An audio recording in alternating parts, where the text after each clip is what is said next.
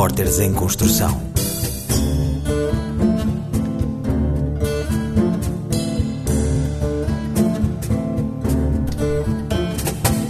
Assinalamos em junho meio ano de programas dedicados à liberdade. Desde o início de 2023 que no REC temos abordado as diferentes formas e expressões da liberdade. Já percorremos muitos caminhos de liberdade e demos conta dos múltiplos tentáculos deste conceito. Nesta longa marcha, não deixamos de lembrar que existem ainda várias liberdades condicionadas, capazes de colocar em risco a sociedade livre em que vivemos. Começamos o REC deste mês de junho a falar precisamente dos condicionalismos de que os artistas fogem e de como os obstáculos podem afetar o processo criativo e ser, ao mesmo tempo, verdadeiras fontes de inspiração. Com a Margarida Fonseca, o Miguel Rolo e a Rebeca Martins do Instituto Politécnico de Leiria, viajamos até às Caldas da Rainha para descobrir o Silos, contentor criativo. Neste projeto, que surgiu de uma antiga fábrica de moagem, dezenas de artistas fazem questão de mostrar, diariamente, que não existem limites para a criatividade. Com licença. Eu ando a trabalhar numas peças, uh, são umas taças com formas orgânicas em madeira.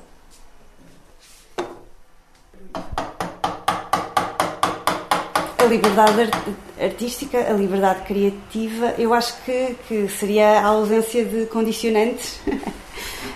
um, ou seja, uma produção sem limites e sem, sem, sem dificuldades, sem obstáculos, para poder realmente existir a exploração total, não é? Mas uh, esses, esses condicionantes também muitas vezes ajudam a, a, a definir caminhos. Joana Ribeiro nasceu, cresceu e vive nas Caldas da Rainha tem 31 anos e estudou arquitetura no Porto. Embora tente explorar outros meios técnicos para se conseguir exprimir, acredita que os obstáculos possuem duas faces. Uma que pode impedir a exploração total da imaginação e outra que até pode ajudar a definir degraus. Joana acredita também que a liberdade criativa está associada àquilo que um artista consegue mostrar, uma vez que, na sua opinião, a sociedade obriga a esconder muitas partes das pessoas. Liberdade está relacionado com identidade, descoberta, superação e resiliência uma ideia bem presente num dos seus desenhos pendurado no ateliê. A imagem consiste em. Temos uma espécie de escada que, que, que, nós, que existe uma pessoa que, que sobe e que é, é, visível o esforço que ela tem a, ao, ao, subir esses degraus, e existe também uma, um contraste muito grande entre o, o conteúdo de, dessa escada e o mundo dessa pessoa, o que está para cima dessa escada, que é o seu mundo, a, a sua individualidade, a sua a sua identidade um pouco uh, e o vazio daquilo que ela tem que atravessar para chegar uh, a um lugar. So then we're going to polish and uh, another. Eu acho que ter liberdade criativa é também ter coragem para o ser. Liliana Alves também nasceu e trabalha nas Caldas da Rainha. Tem 40 anos, estudou artes e especializou-se em joalharia. Trabalha a sua própria marca e realiza workshops e formações na mesma área. Para Liliana Alves, a coragem tanto pode sugerir liberdade como pode estar inibida por uma espécie de autocensura, um medo de exprimir a opinião. Todas as, digamos, entre aspas, portas que se possam fechar são também pontos de partida para o nosso crescimento e evolução. E muitas das vezes, eu costumo dizer isto, e isto já me aconteceu, muitas das vezes nós estamos focados num projeto porque queremos muito e, hum, e muitas vezes isso não acontece e vai-nos abrir outras portas, às vezes até portões para outras situações, e nós às vezes descobrimos que o AVC é o nosso lado direito. E não ter que pensar muito sobre o que, o que estou a fazer.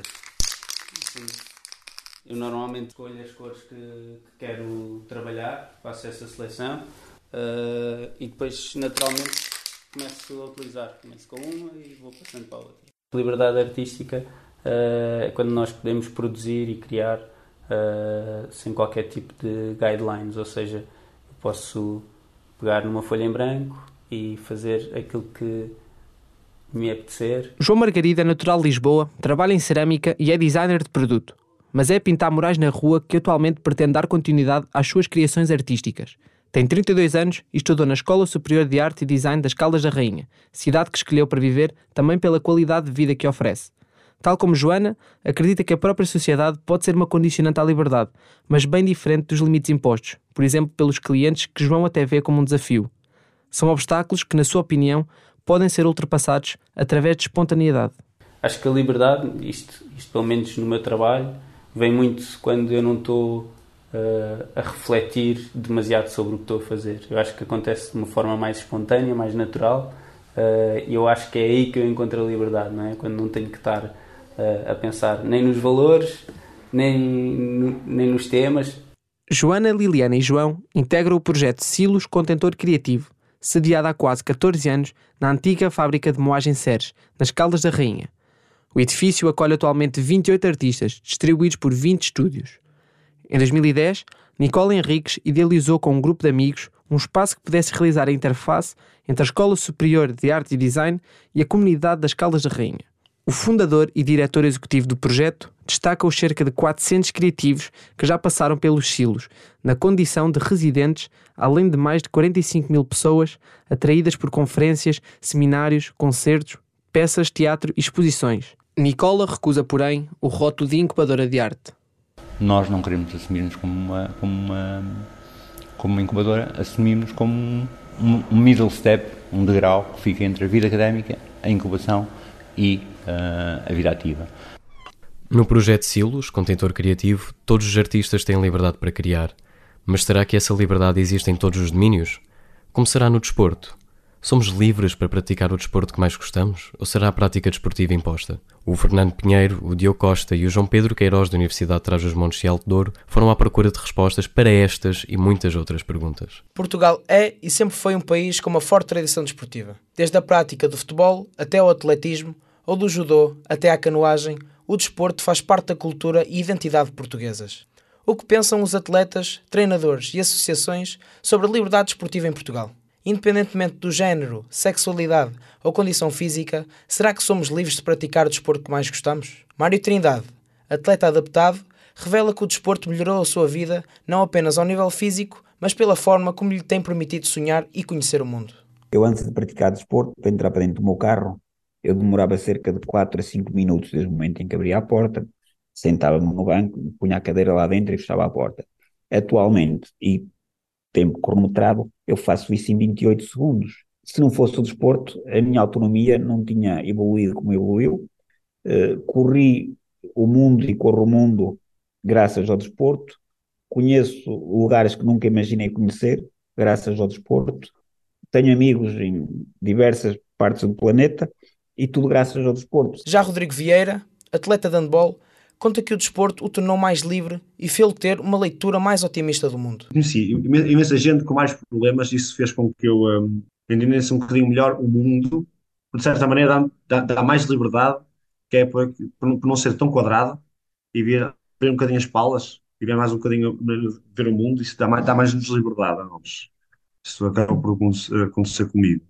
Mas também, em termos, sei lá, aquilo, aquilo até falámos há um bocado, que é entra na parte de liberdade, mas tem parte de liberdade física, que é acabas por viajar um bocadinho o país ou até o mundo, dá-nos essa liberdade também. No futebol feminino, Leonor Freitas revela que ainda falta muito para igualar o futebol masculino. Primeiro de tudo são os salários e as condições que oferecem.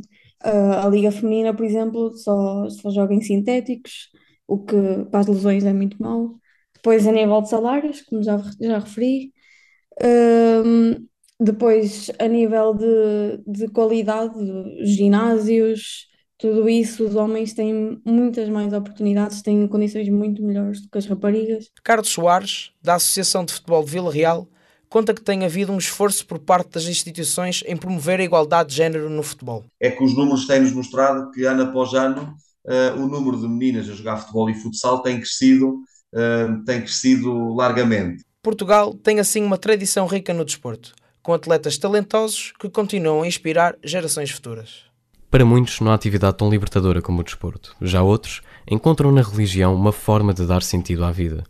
Mas será que existe em Portugal, um país onde a população é maioritariamente católica, verdadeira liberdade de religião e de crença? A Evelyn Padovani e a Isabela Teixeira, da Universidade do Porto, foram conhecer algumas religiões de matriz afro-brasileira e descobriram que, apesar da liberdade, ainda existe muito preconceito na escolha. Tudo começa num pequeno centro de umbanda localizado em Vila Nova de Gaia. A celebração da gira, momento em que os fiéis se reúnem para uma sessão, começou às 16 horas daquele sábado.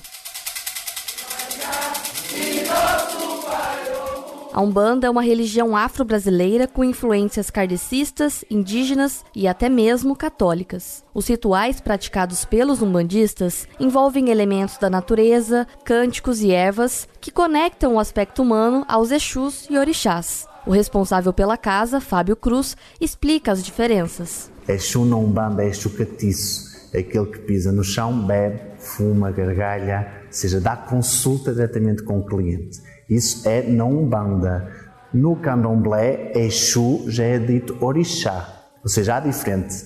Orixá é um deus, digamos assim. Portanto, são deuses nunca viveram em terra e se viveram foram aqueles poucos. A prática da Umbanda é, muitas vezes, caracterizada de forma pejorativa e parece se encontrar distante do entendimento de um país com raízes católicas. Fábio Cruz, que antes não acreditava em religiões, encontrou na Umbanda o seu caminho de fé. E é uma coisa que eu sempre digo: a religião não muda o coração de ninguém. Se vocês entram para a religião Umbanda, Candomblé, catolicismo, o que for, com um coração mau, vocês serão sempre más pessoas.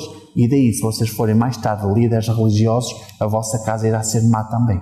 De acordo com dados de 2022 do Instituto Nacional de Estatística sobre a Religião, entre a população portuguesa residente com 15 ou mais anos de idade, mais de 7 milhões se consideram católicos. Os praticantes de religiões africanas ou afro-brasileiras ainda são minoria no país. As pessoas acham que a Umbanda é tudo o que é de ruim. Não, não existem religiões ruins, existem pessoas ruins em todas as religiões. Angela Freitas diz ter entrado para a Umbanda pela dor, mas hoje fica pelo amor à religião. Ao contrário daquilo que os outros pensam, Umbanda é vida, é ajuda ao próximo, é amor no coração. Não é à toa que vestir branco é fácil, manter-se nele é difícil. Muitas vezes associados à magia negra, encruzilhadas e à palavra macumba, os discípulos da casa acreditam que a falta de informação e conhecimento contribuem para o estereótipo congas, jambés, portanto vem da macumba carioca. Daí se dizer que nós somos macumbeiros, porque antigamente era mesmo assim que se chamava, macumba carioca. Eram as reuniões feitas pelos, portanto, pelos negros do Brasil. Um dos poucos brasileiros daquele centro, Cleiton Jesus, compartilhou que muitas vezes já ouviu piadas e comentários maldosos no trabalho por causa da sua religião. As pessoas, no geral, elas têm o, o triste hábito de julgar uma coisa sem conhecer. É, você não pode dizer que uma comida é ruim se você não provar dela. E a mesma coisa é o que as pessoas fazem a nossa religião. É através das obrigações com os seus orixás e guias que os discípulos se conectam com as entidades, seja oferecendo uma flor, bebida ou até mesmo acendendo uma vela. Esta prática é fundamental para fortalecer a fé dos umbandistas. Para mim não existe o ritual menos ou mais poderoso. Existe a fé que a pessoa deposita naquele tipo de ritual. Portanto, tanto vai da fé do cliente que está a fazer, como do próprio Pai de Santo. Eu acho que sem fé nós não vamos a lado nenhum. A força está na nossa fé e não no tipo de ritual ou nos ingredientes que são utilizados. Os pequenos grupos e centros de Umbanda ao redor do Grande Porto demonstram que existe, hoje, uma liberdade religiosa que não era possível antes do 25 de abril. Um Estado laico e que permita a livre demonstração religiosa é um dos pilares mais fortes da democracia. A possibilidade de escolher a religião com que se identificam permitiu a Fábio, Ângela e Clayton celebrarem a Umbanda. A liberdade de escolher a religião e crença é também uma das marcas da sociedade democrática. Mas será que todos valorizam este regime político? O Gustavo Silva, da Universidade de Trás-os-Montes e Alto foi tentar perceber por que motivo os jovens duvidam cada vez mais da democracia, o regime que, no final das contas, nos permite viver em liberdade. Em 2020, um estudo conduzido por Roberto Foa, do Centro para o Futuro da Democracia da Universidade de Cambridge, mostrou que os millennials são a geração mais insatisfeita com a democracia, o sistema político que nos deu a conhecer a liberdade. Acerca desta, quisemos explorar o seu estado atual. Duarte Mairos, 24 anos, natural de Valpassos, é estudante de Direito e foi presidente da Youth Academy, uma organização de jovens participativos que promove a consciência política. Cedeu-nos uma conversa via remota. Contou-nos que os jovens não valorizam a liberdade ou sequer a entendem em pleno. Muito pelo contrário. Até devíamos dar muito mais valor e esse valor pode-se demonstrar através do voto, através da participação cívica, através do, de, de, ser mais empreendedores, de participar mais numa cidade, no país, enfim. Ou seja, através da participação cívica, que engloba voto, engloba participação, engloba ideias, mobilização, enfim. Tudo isso também é valorizar a liberdade, porque sem ela também não, não o fazemos. E, nomeadamente, o voto, então, é a expressão máxima dessa liberdade que, quando nós não a cumprimos, ou quando não cumprimos com esses requisitos que eu acho que são uh, básicos naquilo que é o entendimento que eu tenho da liberdade, acabamos por desvalorizá-la e não, e não lhe dar importância. E sabemos que a taxa de abstenção jovem acaba sempre por ser muito alta. Por seu lado, Ronaldo Nascimento, carioca de 29 anos, músico premiado e professor de guitarra desde 2017, recebeu-nos em sua casa, na zona histórica de Viana do Castelo, e entre acordes e convidados, confessou o privilégio português. O facto de eu, de eu conseguir pá, sentar num café, olhar para o lado esquerdo, pousar o telemóvel do meu lado direito e não me preocupar muito com isso, fez um bocado uma confusão engraçada que eu não tinha lá. Eu estava sempre atento às coisas, sempre atento ao que passa ao meu, ao meu redor. Aponta também que a liberdade está a sofrer de problemas intrínsecos. Toda a gente quer liberdade demais e hoje em dia dizer que não podes fazer alguma coisa virou moda. Porque toda a gente tem que ser aceita. Toda a gente tem que pensar da mesma maneira. Toda a gente tem que aceitar o mesmo tipo de cena, o mesmo tipo de pensamento. E isto ao mesmo tempo que é ser livre, é ser completamente preso. Porque eu, eu pá, se eu gosto de uma coisa qualquer e falo desta, desta coisa aqui, 98% das pessoas não gostam, não podes falar. E é Duarte quem não deixa de alertar para dificuldades estruturais, externas, mas oferece soluções. Afastamento de decisores dos jovens, de, dos cidadãos normais, e isso vê-se nos jovens e vê-se em todas as faixas etárias, quer dizer, há uma desilusão muito grande com, enfim, com escândalos, com a forma como as coisas funcionam, com a falta de oportunidades, com a valorização da mediocridade em vez, de, em vez de pessoas com competências, ou até alguns jovens, que eu conheço muitos assim, que tentam entrar em partidos, acabam por entrar acabam por pouco tempo ser de lá desiludidos pelo funcionamento dos partidos políticos, das organizações, e portanto há muitos jovens que querem mesmo participar e encontram caminhos alternativos, seja uh, em atividades europeias, que há muitos programas para, para jovens, seja de gerais, uh, enfim, participam em fóruns, seminários, criam associações juvenis. Quanto a Ronald, confia que a arte nunca lhe faltará o caráter reativo, disruptivo, a fim do desenvolvimento das comunidades. É quase como se fosse uma bomba, se apertas ela explode. E ela explode e vai para todos os lados, não, tens, não consegues segurar. Quando, e quando explode, acontece alguma inovação, alguma, alguma mudança cultural, uma mensagem que passou e a malta percebeu alguma coisa nova e vai acontecendo revoluções no modo de pensar.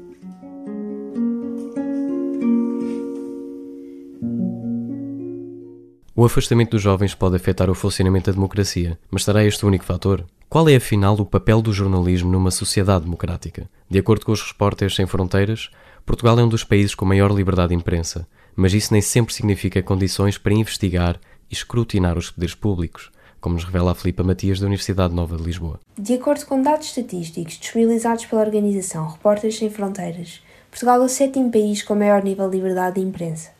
Contudo, são cada vez mais as ameaças que colocam em causa a plenitude deste direito. Pedro Miguel Santos e Nuno Viegas, do projeto de Jornalismo Independente de Fumaça, descrevem a posição da atividade jornalística portuguesa na atualidade. Acho que há uma certa liberdade. Se calhar a maior parte dos jornalistas não não tem toda a liberdade que queria por eh, para fazer o que quer, eh, para investigar os temas que quer mas até acho que o problema tem mais a ver com as condições materiais. Uh, não há dinheiro, não há pessoas, não há tempo para, para investigar. As forças de segurança, bem como as entidades governativas, constituem um obstáculo ao exercício de escrutínio público. Há instituições muito populares, uh, como é o caso da polícia, por exemplo, uh, em que fazer críticas estruturais à razão de ser do organismo, por exemplo, um, é algo que se faz com bastante dificuldade. A realidade da coisa não é tanto uh, tu não podes falar disto numa redação. É, vai ser incrivelmente difícil encontrares uma história para contar. A estrutura mercantilizada e a falta de acesso a documentos essenciais revela-se impeditiva para o prosseguimento de trabalhos de investigação. Eu acho que nós temos uma cultura de uh, transparência democrática muito embrionária. E é suposto o Ministério da Saúde, ou o Ministério da Justiça, ou a Procuradoria-Geral da República, ou a Câmara Municipal de Orem dar-te esta informação para poderes fazer o teu trabalho, para poderes escrutinar o funcionamento do Estado. Qual é a cultura competitiva que há? É vamos lançar esta notícia primeiro. Vamos, vamos, temos que ter o push, temos que ser os primeiros a mandar o push. A função dos jornalistas é perguntar porquê é que não está a ser feito. E a partir do momento em que nós não temos uma resposta, as, essas entidades não respondem, não nos dão os dados, nós não conseguimos fazer o nosso trabalho e não podemos explicar às pessoas porquê é que não foi feito a tempo. Numa nota final sobre o que indicam os dados estatísticos, o erro é desconectar as duas coisas. É dizer, vais medir a liberdade de imprensa sem olhar para a capacidade da imprensa de trabalhar. É inviável. É, o, o problema da imprensa portuguesa, em muitos momentos, não é não ser livre, é ser inviável ser livre. A estatística refere-se, assim, a um ponto de vista analítico específico. Apesar de indiciar algum progresso, os profissionais esclarecem que ainda existe um longo caminho a percorrer até a liberdade de imprensa obter um estatuto de pleno reconhecimento. A Carolina Monteiro, o Maurício Pires, a Maria Correia e a Ana Souza da Universidade de Trás-os-Montes e Alto também foram à procura de respostas em relação ao papel que o jornalismo deve assumir numa sociedade cada vez mais acelerada. Portugal é o sétimo país com maior liberdade de imprensa no mundo, segundo a organização Repórteres Sem Fronteiras. Ainda assim, a liberdade de imprensa não deixa de enfrentar diversos desafios, como por exemplo a pressão política e económica. Alexandre Parafita, jornalista de longa data, refere que o jornalismo corre hoje menos riscos que noutros tempos, quando os profissionais estavam mais isolados e menos protegidos. No meu tempo era diferente. No meu tempo o jornalista era dono de uma história, porque não havia tantos órgãos de comunicação social, não havia, havia apenas uma televisão, a RTP, e, e, depois havia uma quantidade de jornais que hoje alguns já não existem, não é? E portanto o jornalista estava muito sozinho quando pegava numa história e portanto corria muitos riscos, eh, aquela história era dele, ele, hum, se, se eh, as pessoas visadas nessa história não gostassem ou achassem que o jornalista pisou, pisou, pisou, deu alguma argolada, processavam-no e o jornalista tinha que se defender sozinho. Para a fita, conta que os temas polémicos são aqueles que levam os jornalistas a correr mais riscos. Se publicava alguma coisa que tivesse a ver com uma Câmara Municipal, se esse artigo não fosse lisonjeiro para com a estratégia da própria Câmara, o jornalista estava sempre em riscos, ou havia ameaças, havia telefonemas para a direção do jornal, a criar algum, algumas, alguns embaraços ao jornalista. Já Manuela Carneiro, jornalista da SIC, realça o papel importante vigilante que o jornalista desempenha, o que sem liberdade seria difícil. O nosso trabalho precisa dessa liberdade para podermos uh, denunciar, escrutinar. Aliás, nós estamos neste momento a viver uh, uma crise política porque uh, cada vez mais as pessoas têm acesso à informação sobre aquilo que é a atividade política. A partir da RTP, Juliana Pereira refere que ser jornalista é hoje um desafio, sobretudo na era das redes sociais. Hoje em dia, acho que os leitores, telespectadores, ouvintes têm à disposição eh, uma panóplia tão grande de meios de comunicação social que o desafio é chegar a eles. Ou seja, nós temos de falar eh, uma linguagem desde sempre, não é? Que os nossos leitores uh, também sigam, mas agora o desafio acrescido é tirá-los das redes sociais, no fundo, entre aspas, e trazê-los para a televisão, para a rádio, para a imprensa e, e, acho que esse é o principal desafio, é conseguir captar a atenção das novas gerações, uh, falar a linguagem das novas gerações. A equipa do REC falou ainda com o Ricardo Fernandes, jornalista de investigação do 74. O risco em termos de liberdade de imprensa em Portugal não é tanto uh, como na Hungria ou na Polónia, em que o poder político e económico faz pressão para que não haja um jornalismo plural, uh, e que fiscaliza o poder económico e o poder político.